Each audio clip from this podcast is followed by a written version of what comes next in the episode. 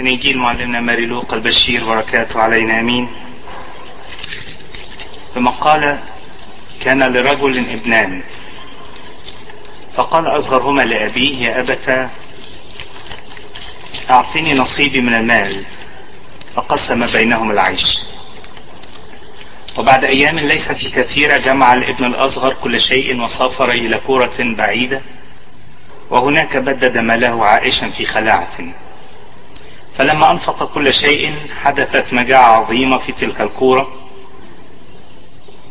وبدأ هو أيضا يحتاج فمضى والتصق بواحد من أهل تلك الكورة فأرسله إلى الحقل ليرعى خنازير.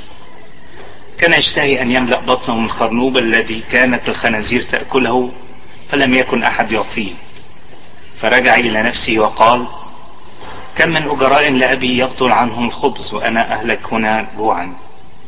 أقوم فأمضي إلى أبي وأقول له يا أبت أخطأت إلى السماء قدامك ولست مستحقا بعد أن أدعى لك ابنا فاجعلني كأحد أجرائك. فقام وجاء إلى أبيه وإذ كان لا يزال بعيدا رآه أبوه فتحنن عليه وأسرع ووقع على عنقه وقبله. فقال له ابنه يا أبت أخطأت إلى السماء قدامك ولست بمستحق. بعد أن أدعى لك ابنا فقال له أبوه فقال أبوه لعبيده أسرعوا واخرجوا الحلة الأولى والبسوه واعطوه خاتما في يده وحذاء لجريه. وقدموا العجل المعلوف واذبحوه فنأكل ونفرح لأن ابني هذا كان ميتا فعاش وضالا فوجدناه فاتفقوا يفرحون. وكان ابنه الأكبر في الحقل وفيما هو آت قرب من البيت فسمع أصوات غناء ورقصا فدعا أحد الغلمان وسأله ما هذا؟ فقال له إن أخاك قد جاء فذبح أبوك له العجل المعلوف لأنه قبله سالما فغضب ولم يرد أن يدخل. فخرج أبوه وكان يتوسد إليه فأجاب وقال لأبيه ها كم من سنين وأنا عبد لك؟ وما تجاوزت وصية لك قط. وجديا لم تعطيني قط. لأتنعم مع أصدقائي. ولما جاء ابنك هذا الذي أكل معيشتك مع الزنا ذبحت له العجل المعلوف. فقال له يا ابني أنت معي في كل حين وكل مالي فهو لك. وكان ينبغي أن نفرح ونصر لأن أخاك هذا كان ميتا فعاش وكان ضلا فوجدناه والمجد لله دائما أبديا أمين. إنجيل اللي بنسميه أحد الإبن الضال. هو في الحقيقة أحد الإبن اللي وجد أو الإبن اللي عاد لبيت أبيه بعد ما ضل. ده جزء من الإصحاح الخمستاشر في إنجيل حسب ما كتب القديس لوقا. الحقيقة الإصحاح الخمستاشر ده من أجمل الإصحاحات اللي كتبها القديس لوقا وأسهلها في في استيعاب تنظيم الإصحاح نفسه يعني. هو في تقريبا يمكن في نص ال ال البشارة بتاعت القديس لوقا هو ال الإنجيل كله عدد إصحاحات 24 ده يجي في النص تقريبا يعني 15 الإصحاح ال 15 فسهل إن إحنا نتذكره لأنه ذكر فيه السيد المسيح ثلاث أمثال من من جملة الأمثال كلها اللي قالها يمكن حوالي 32 أو 33 مثل السيد المسيح كان بيتكلم بيه. نجد الإصحاح ال 15 ده إنجيل كتبه إنجيل لوقا نجد إنه ذكر ثلاث أمثال منهم وكلهم حول موضوع واحد بيتكلموا على موضوع واحد قد إيه الله مهتم بالإنسان. وال... والاهتمام ده مش نظري يعني ربنا مش مش نسمع عنه. لو أنا ما شعرتش باهتمام الله ليا هتبقى قصة أو هتبقى حاجة سمعتها وبس. أشعر أنت بالاهتمام وعناية الله ليا أو أدركه أنت لما أشعر بيه. إنما لما أسمع عن عناية الله وأسمع عن اهتمام الله بيا وان أنا محور اهتمام الله كل إنسان فينا محور اهتمام الله. إنسان بذاته مش كجماعة أو كبشرية كلها لا ده كل واحد فينا هو تركيز واهتمام الله. كل إنسان وخلاص كل إنسان ونجاة كل إنسان من العدو الشرير ده اهتمام الله. دي حقيقة يعني. فالثلاث أمثال دول الموجودين في الإصحاح ال 15 آه بيتكلموا على فقدان سواء أشياء أو سواء أشخاص. يعني في النهاية الله بيهتم بأي واحد مفقود. الله ما يحبش إنسان يفقد ولا واحد بس يهلك أو يفقد. مش عشان بيهتم بينا عشان إحنا كويسين أو عشان فينا صلاح أو عشان جينا الكنيسة وبنتناول أو مش ده اهتمام الله. يعني مش هيختلف اهتمام الله ولا محبة الله لينا وسعيه نحونا باختلاف حالتي. يعني إحنا كتير نحكم على الأشخاص كده آه حسب نظرتنا وحسب آه فكرنا وحكمنا على الأمور. نقول ده فلان ده إنسان كويس إنسان صالح بيعمل أعمال صالحة إنسان تقي إنسان بي بيعرف الله وبيخاف الله. ونيجي أشخاص تانية نقول ده فلان ده إنسان صعب جدا وانسان آه ونقعد نوصف الناس كل واحد كده نشخصه ونحكم على الأشخاص. نظرة الله لينا مش ما تختلفش وحكمه علينا مش بحالتي أو مش أنا كويس أو أنا وحش. الله يهتم بيا. ما بيهتمش بالكويسين وما بيهتمش بالحلوين فقط أو ما بيهتمش بالاتقياء الله بيهتم اهتمام خاص وبالذات العناية بتوجه وبتركز للإنسان اللي محتاج اهتمام. يعني الإنسان اللي محتاج رعاية ما يكون في أسرة كده فيها عدد أطفال معين آه لو في واحد عنده 15 12 سنة غير أصغر واحد عنده آه سنتين ثلاثة أو طفل رضيع بمحتاج عناية واهتمام وتركيز أكتر مش مفاضلة لكن حالته واحتياجه في الوضع ده وفي السن ده بيتطلب اهتمام ورعاية وتركيز. على الشخص ده أكتر الأمثال الثلاثة بيتكلم بيها السيد المسيح هم بيتكلم في الأول هو الإصحاح كله عن الثلاث أمثال دول ما فيش غيرهم. يا بينتهي بالمثل بتاع الابن الضال اللي, اتقرأ على علينا النهارده في إنجيل الأحد آه المثل الأولاني هو الخروف الضال قال لهم آه إن في واحد فقد خروف والمثل الثاني كان عنده مجموعة خرفان فقد واحد منهم والتاني بيتكلم على الامرأة اللي فقدت الدرهم. برضو عندها عدد دراهم معينة فقدت واحد منهم. والإصحاح المثل الثالث بيتكلم على مش حاجة فقدت ولا شيء ولا حيوان ولا آآ آآ مادة فقدت ده بيتكلم على إنسان فقد. وده كان موضوع الإنجيل الأحد النهاردة. فبداية الإصحاح في كده إيه اللي بدأ الحوار ده؟ أو ليه السيد المسيح وجه لهم التعليم ده؟ أو حب يكلمهم في الموضوع ده؟ إيه اللي جر الكلام يعني؟ شافوا السيد المسيح بتحوط حوالينه حسالة المجتمع الناس اللي في أعين الناس الأبرار الصديقين الناس الكتبة والفريسيين طبعا أبرار في أعين نفسهم مش مش شرط يكونوا أبرار في أعين الله. شافوا إنه اللي بيحوط السيد المسيح قاعد مع مين وبياكل مع مين وبيعلم في مين وبيهتم بمين؟ بالناس أوطى طبقة في المجتمع الناس الخطاة والزناة والعشارين والحقيقة هنا في القرن الواحد وعشرين وفي البلاد دي يمكن في مصر بيختلف النظرة.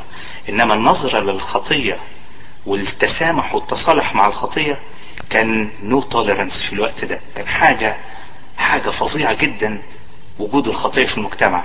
النهاردة الخطية في المجتمع بنتعامل معاها مش شرط أنا بقع في الخطية لكن في تصالح و... وألفة بين المجتمع وبين الخطية. حاجة واضحة جدا وإذا ما كانتش الخطية بتتفرض فالناس اللي هي مش ما, بت... ما بتتجنب الكلام ده أصبح ما بقاش فيه فزع من الخطية. ال... ال... ال... ال... عشان نتصور الموقف كان موقف الخطية وموقف الإنسان الخاطي في الوقت ده طبعا عليه أحكام قاسية جدا وصعبة جدا رجم وقتل و... وجلد وأحكام كتيرة قوي. فما كانش فيه تهاون ولا تصالح مع الخطية. فكان الخطية مفزعة. آه كان في خطية وكانت استشرت الخطية لكن موقف الخطاة في الوقت ده كان موقف ما ما ما. في كده المجتمع مقسوم طبقات طبقة المحكوم عليهم أو نظرة الناس الخطاة وطبقة الناس اللي هم شايفين إن هم أبرار وناس صالحين في عين نفسهم فيقول بداية الإصحاح وكان جميع العشارين والخطاة يدنون منه ليسمعوه فتذمروا الفريسيين والكتبة قائلين هذا يقبل خطاة ويأكل معهم إزاي يا معلم كده يعني تتقرب من الناس دي وتقعد مع الناس دي ويبقى بينك وبينهم مودة ويحظوا كمان يحظوا باهتمامك يعني المعلم ده يبقى مكانه في في المجمع في الهيكل المجامع المحلية الصغيرة أو في الهيكل أو في مع الناس اللي هي هتسمع التعليم وهتمشي كده حسب التعليم. إنما معلم يتواجد وسط بؤرة من الناس الفاسدين الناس الخطاة زي ما بيقول عشرين فتذمروا لأنه لقوه مع العشرين والخطاة. ف يعني استكتروا عليه استكتروا يعني إزاي أنت تعمل كده؟ وإزاي يبقى في مصالحة وبينك وبين الخطاة؟ قال هو كده أنا جاي عشان الفئة دي. أنا هدفي ال ال ال خطة الخلاص طبعا البشرية كلها وكمان اللي, اللي هي هيستفيد من الخلاص اللي محتاج خلاص. لو في واحد مش محتاج نجاة ولا مش محتاج يخلص من شيء هيستفيد من إيه من الخلاص؟ فانا جاي وهدفي وبؤرة اهتمامي هي الفئة دي والمجموعة دي. فإحنا كتير قوي بنستكتر على نفسنا إلا الله بيمنحنا فقال لهم ابتدى يكلمهم بالأمثال دي. وذكر لهم أول حاجة ال ال الخروف اللي ضل. الانسان كان عنده بيقول لهم لو في واحد عنده 100 خروف وضل واحد واحد فقد منه خروف يعمل إيه الإنسان ده؟ يهتم قد إيه بالإنسان؟ آخر النهار كده الراعي وهو بي بيعد الغنمات وهم داخلين في في الحظيرة أو في في المكان اللي هيقعدوا فيه يهتم جدا إنه يعد واحد واحد. ولو واحد مش موجود يطلع يدور عليه. ده موقف. الراعي من الإنسان اللي ضل. موقف ال... يعني أنتوا بتحكموا عليا أنا قاعد مع الخطاة والعشرين وده حاجة أزعجتكم إنما الحقيقة ده دي رسالتي ودي مهمتي أنا جاي عشان الفئة دي. زي ما الراعي بيهتم بالخروف ده يضل. وإن كان ضل بسبب غباوته يعني الخروف دايما كتير تلاقي خرفان عاوزة تسيب القطيع. القطيع ماشي والراعي ماشي ودول الراعي ماشي وراهم تلاقي ال ال واحد منهم ياخد سكة تانية. طبعا السكة دي ب بغباوة الخروف ده أو بعدم حسبانه لل للعواقب سكة بقى وعرة. طبعا هو الراعي عارف هيمشيهم فين وعارف هيوديهم يسيهم فين والحتة اللي هياكلوا فيها فين إنما نلاقي خروف منهم ضل عن القطيع ومشي بقى في سكك فيها أشواك فيها آه أي حاجة تأذيه. الراعي لما يلاقي الخروف ده فقط موقفه يعمل إيه؟ يروح يدور على الخروف ده ويهتم بيه ويرجع كده فرحان بيه وشايل شايله على كتفه ويقول له كفاية عليك ال... أي نعم بغباوتك وب ب... ب... بعدم حسبانك للأمور كده. أنت ضليت. لكن أنا مش هسمح كده إنك ترجع السكة دي وسط الشوك تاني. كفاية الأشواك اللي, اللي بهدلتك طول السكة دي ويشيله على كتفه ويهتم بيه. اهتمام خاص جدا. يمكن دون ال 99 دول. فيقول لهم إنه هكذا يكون فرح في السماء بخاطئ واحد يتوب أكثر من 99 بارا لا يحتاجون إلى توبة. ده اهتمام الله بالواحد أكثر من 99 طبعا مش عشان ال 99 مش محتاجين توبة لكن أو مش محتاجين حظوة واهتمام الله لكن يمكن وصلوا لمستوى قداسة. فالله يهتم بالنفس اللي هتهلك دي. ويقول للخروف يعني أنا فرحان إنه ما تأذيتش من ديب ولا ثعلب ولا هلكت حد كلك في السكة كده ولا كده. ويكلمهم عن المثل الثاني مادة أو شيء فقد. الأولاني كان حيوان والتاني كان مادة فقدت. درهم من من عشرة دراهم. قال لهم إنه كانت في امرأة سيدة عندها عشرة دراهم. الدرهم يمكن قيمته قليلة قوي ما هوش حاجة يعني زي ما كتير قوي مننا يقع سنت ولا سنتين أو واحد يلاقي سنتات ولا عشرة سنت حتى حجمها القليل ده وقعت ما, بيحت... ما كتير حتى ما اهتمش إني أكلف نفسي وأعمل مجهود وأنحني كده وأوطي وآخد السنت ده اللي وقع وأقول ده له قيمة. فبيقول إن الدرهم ده اللي ملوش قيمة ده ده محور اهتمام الله. الفئة دي أو الناس الخطاة دول اللي في عينيكم خطاة وإزاي أنا اقعد معاهم ده اهتمام ومحبة وتركيز الله على الإنسان ده لأن مش عاوزه يهلك. ال الشيء اللي فقد ده مش عاوزه يهلك. فبيقول إن ال ال ال ال العشرة دراهم عند المرأة دي أي نعم واحد من عشرة لكن يمثل بالنسبة للمرأة دي كمية ده عشر ما تملك هذه المرأة وعشر ما جمعت هذه المرأة. فالدرهم الواحد بالرغم إنه في أعين ناس ناس كتيرة جدا ملوش قيمة لكن في عين المرأة دي وفي عين السيدة دي له قيمة فبيقول ألا توقد لما يفقد منها ألا توقد سراجا وتكنس البيت وتفتش باجتهاد حتى تجده مش هتفتش عليه ده هتولع نور. وتكلف كهرباء وجاز عشان تستهلك كده شوية من من جاز اللي في اللمبة وتتعب وتجتهد باجتهاد تفتش على الدرهم ده فقد إيه يكون إنسان أو أو فئة أو مجموعة هتفقد؟ قد إيه يكون اهتمام الله؟ لما درهم ملوش قيمة والامرأة تقيد نور وتكلف يمكن أكتر من الدرهم جاز في بحث وتعب على الدرهم ده وتهتم به اهتمام خاص قد إيه هيكون اهتمام الله ويكون قد إيه فرح؟ يقول لهم فرح قدام ملائكة الله بخاطئ واحد يتوب. هو ده مركز كل واحد فينا عند الله. يتكلم في الجزء الأخير من الإصحاح. هو الإصحاح كله عبارة عن الثلاث أمثال دول والمقدمة الحوار اللي دارت بين الفارسيين والتذمر اللي دار في ذهنهم على السيد المسيح. يقول لهم على الابن الضال وإحنا عارفين كلنا حكاية الابن الضال إنه قرر ياخد جزء أو النصيب بتاع ميراثه حتى وأبوه حي. ودي طبعا تضاف لرصيد الآب ده. قد إيه عنده احتمال وقد إيه عنده قوة احتمال وعطف على على الابن ده بالرغم من إنه تجاسر وطلب الميراث لكن اداهوله وده يقول قد إيه حتى في تصرفاتنا الغلط وحتى في زوغنا وبعدنا كتير قوي بنشت وبنبعد عن الله. لكن يقول ده يضاف لرصيد الله من محبة وعطف على الإنسان ده. فخد النصيب ده وبعدين بدده وخلصت ال ال ال ال الأموال بتاعته.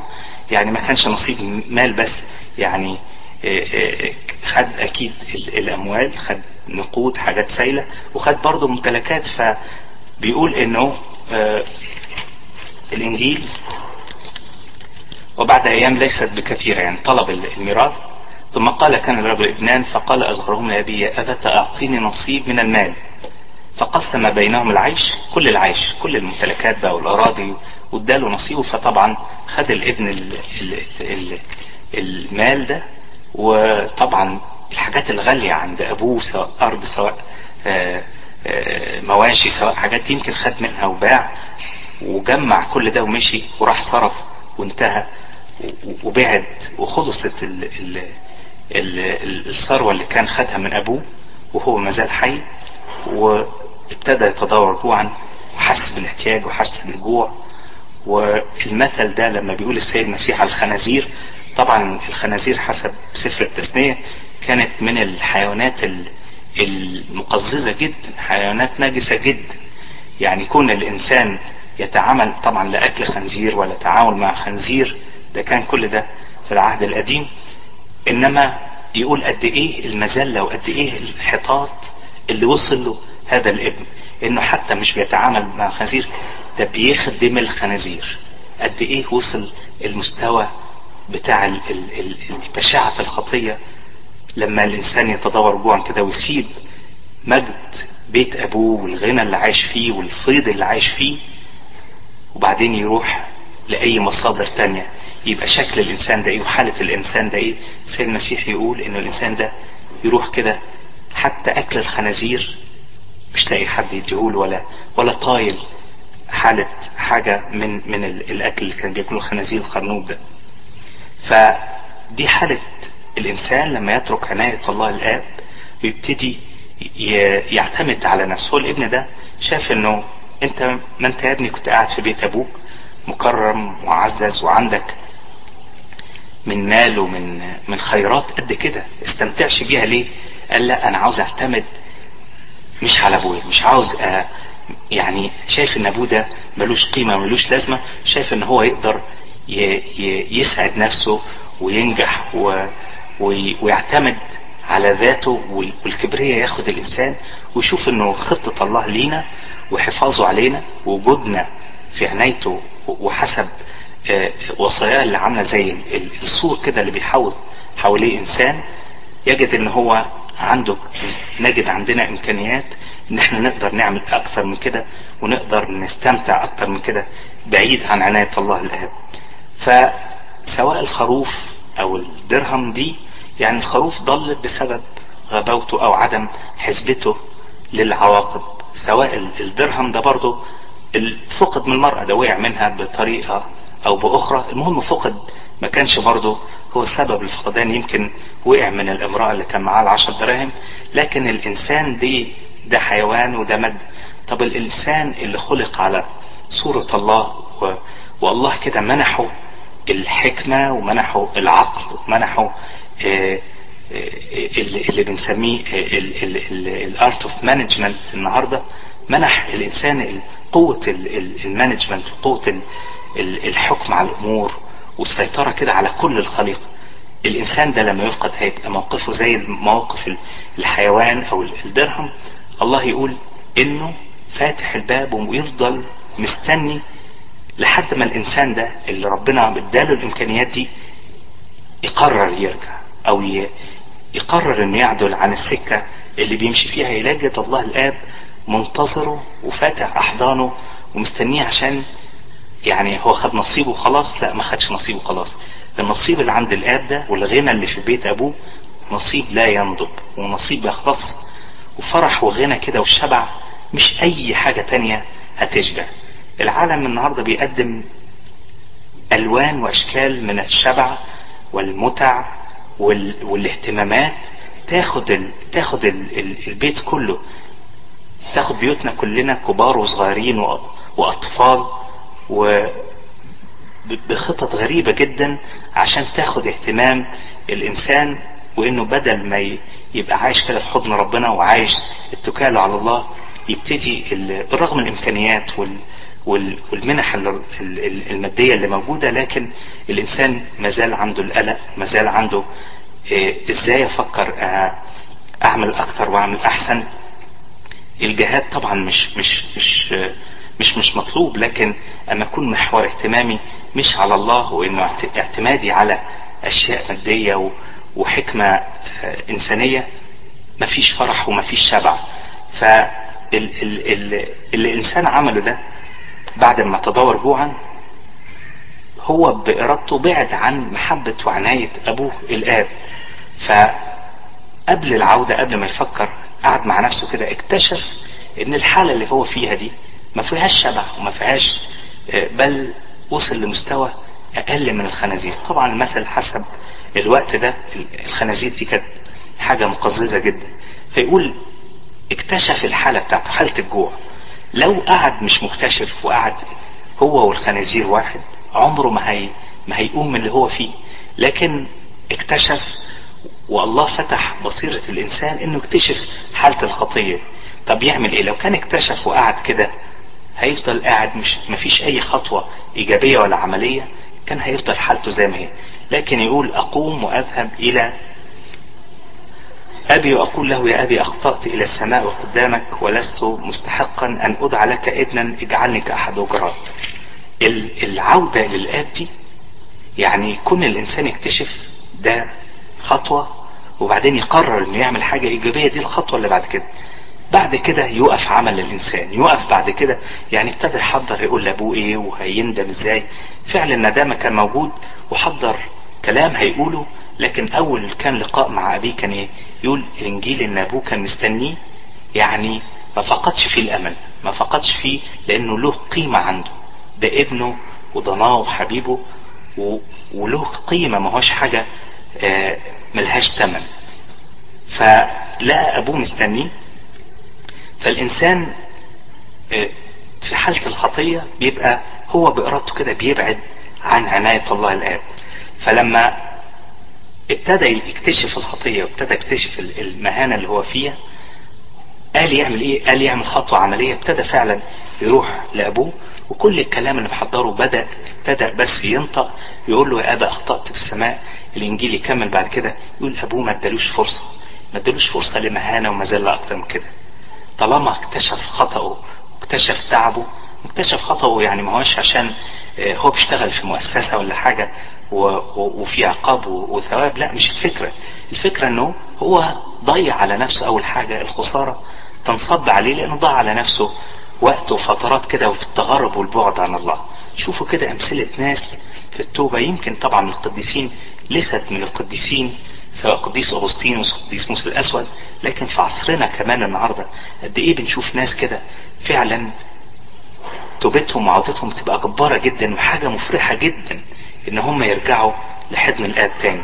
طبعا خطوة الإنسان إنه يكتشف ده شيء وبعدين يقرر يعمل حاجة ده حاجة تانية مهمته تبني على كده الآب يكمل كل حاجة ويديله كل الغنى ويقول له ليك خاتم الملك وليك ترجع تاني مش ترجع عبد. انت كنت ناوي تقول بس خليني في بيتك عبد انت ما ترجعش عبد تاني انت ابن مكرم وليك مكانة وليك خاتم وليك حذاء في رجليك بعد الحفيان والتدور جوعا ليك كل مميزات الابن تاني. طالما ليك عودة صادقة وما يسمحش الله كده على الإنسان لمذلة ومهانة أكتر من كده. عشان كده بنقول إنه في اكتشاف الخطية التوبة من سر التوبة والاعتراف من أسرار الكنيسة الإنسان مجرد يكتشف إنه خاطي وبعدين لو هو عجباه الحالة دي هيستمر فيها. لو اكتشف تعب الخطية وتعب البعد عن الله أكيد هيتقزز من من الوضع اللي هو فيه. بس مجرد إنه يقرر العودة العودة إلى الأب دي مهمة بقى السيد المسيح نفسه. يعني الآباء يقولوا لما درسوا المثل ده يقولوا إنه العودة إلى الأب دي كان ثمنها غالي جدا. كان ثمنها إنه الله بنفسه تجسد. السيد المسيح جه على الأرض وشاف من المهانة والذل وشاف كل حاجة. شاف حاجات البني آدمين ما شافوهاش. يعني قليل من البني آدمين اللي اتهانوا واتف عليهم واتضربوا واتجلدوا واتعروا واتصلبوا. عدد مش في البني آدمين مش مش مش كبير. لكن أكتر من كده مات من أجل الخطاة ده أنا أموت نفسي عشان ولادي وعشان أديهم الحرية حرية مجد الله أولاد الله تاني. فكان ثمن العودة للاب دي ثمنها دم المسيح نفسه اللي سفك على الصليب عشان يموت عن الخطاة. هم كفاياهم مذلة وهم كفاياهم تعب الموت أنا هتحمله. الله الآب لما أرسل ابنه الوحيد قال الموت هو هيتحمله عن البشرية كلها. والعودة إلى حضن الآب الله كده المسيح سيد المسيح لما قام وأقامنا معهم الموت هو ذاق الموت وجاز الموت برغم إنه ما كانش المفروض يجوز في الموت. لكن عنا جاز في الموت وخد البشرية كلها ويرجع بيها تاني لحد الآب فمهمة العودة للآب دي مهمة التصالح مع الآب دي كان مهمة السيد المسيح وتممها عن البشرية كلها. فربنا يدينا نعمة إن إحنا كده نكتشف محبة واهتمام الله الآب بينا. كل شخص وكل فرد فينا ما يقولش أنا واحد من مليارات. ده أنت وأنا وكل واحد فينا له قيمة عند الله وله تمن الدفع فيه. تمن غالي جدا. تمن دم يسوع المسيح ابنه الوحيد على الصليب عشان يرجع بينا للآب تاني لأن العودة ما كانتش سهلة على أي واحد فينا. على أي خاطي وكلنا بنخطي. ال ال الاعتراف ومواجهة الحقيقة ده, ده شيء مطلوب. مواجهة الخطية ما, ما ينفعش الإنسان ينسى حالة الخطية. طب اكتشفنا الخطية. إيه اللي بعد كده؟ أتوب عنها ببساطة شديدة. الحلة والخاتم وال وال وال وال والمتع كلها والخيرات كلها والتنعم كله يكون عند الآب. دي مهمة الآب مش مهمتي أنا. أنا مجرد أقول له رب أنا أخطيت بانكسار قلب كده هو حتى مش هيخليني اكمل ولا يقول لي عبد ولا مش عبد. أنت ابن وليك مكانة وليك كرامة. فمطلوب مننا بس التوبة واكتشاف الخطية اكتشاف نقاط الضعف في حياتنا وبعدين الانسحاق والاعتراف بالخطية. ده سر من أسرار الكنيسة. ما ينفعش ما مرسوش ما ينفعش أتناول و... وأنا لسه عندي خطية. طب إيه الحل في الخطية؟ أديها المسيح أقول له شيل على صليبك و... ودمك اللي دفع الخطية. أنا مش خسران حاجة. فربنا يدينا نعمة كده إن إحنا نرجع نستمتع كده بحرية ومجد أولاد الله مش التدور وراء أي حاجة تانية ولا أي تعب تاني ولا اهتمامات تانية. ولربنا المجد دائما ابديا. آمين.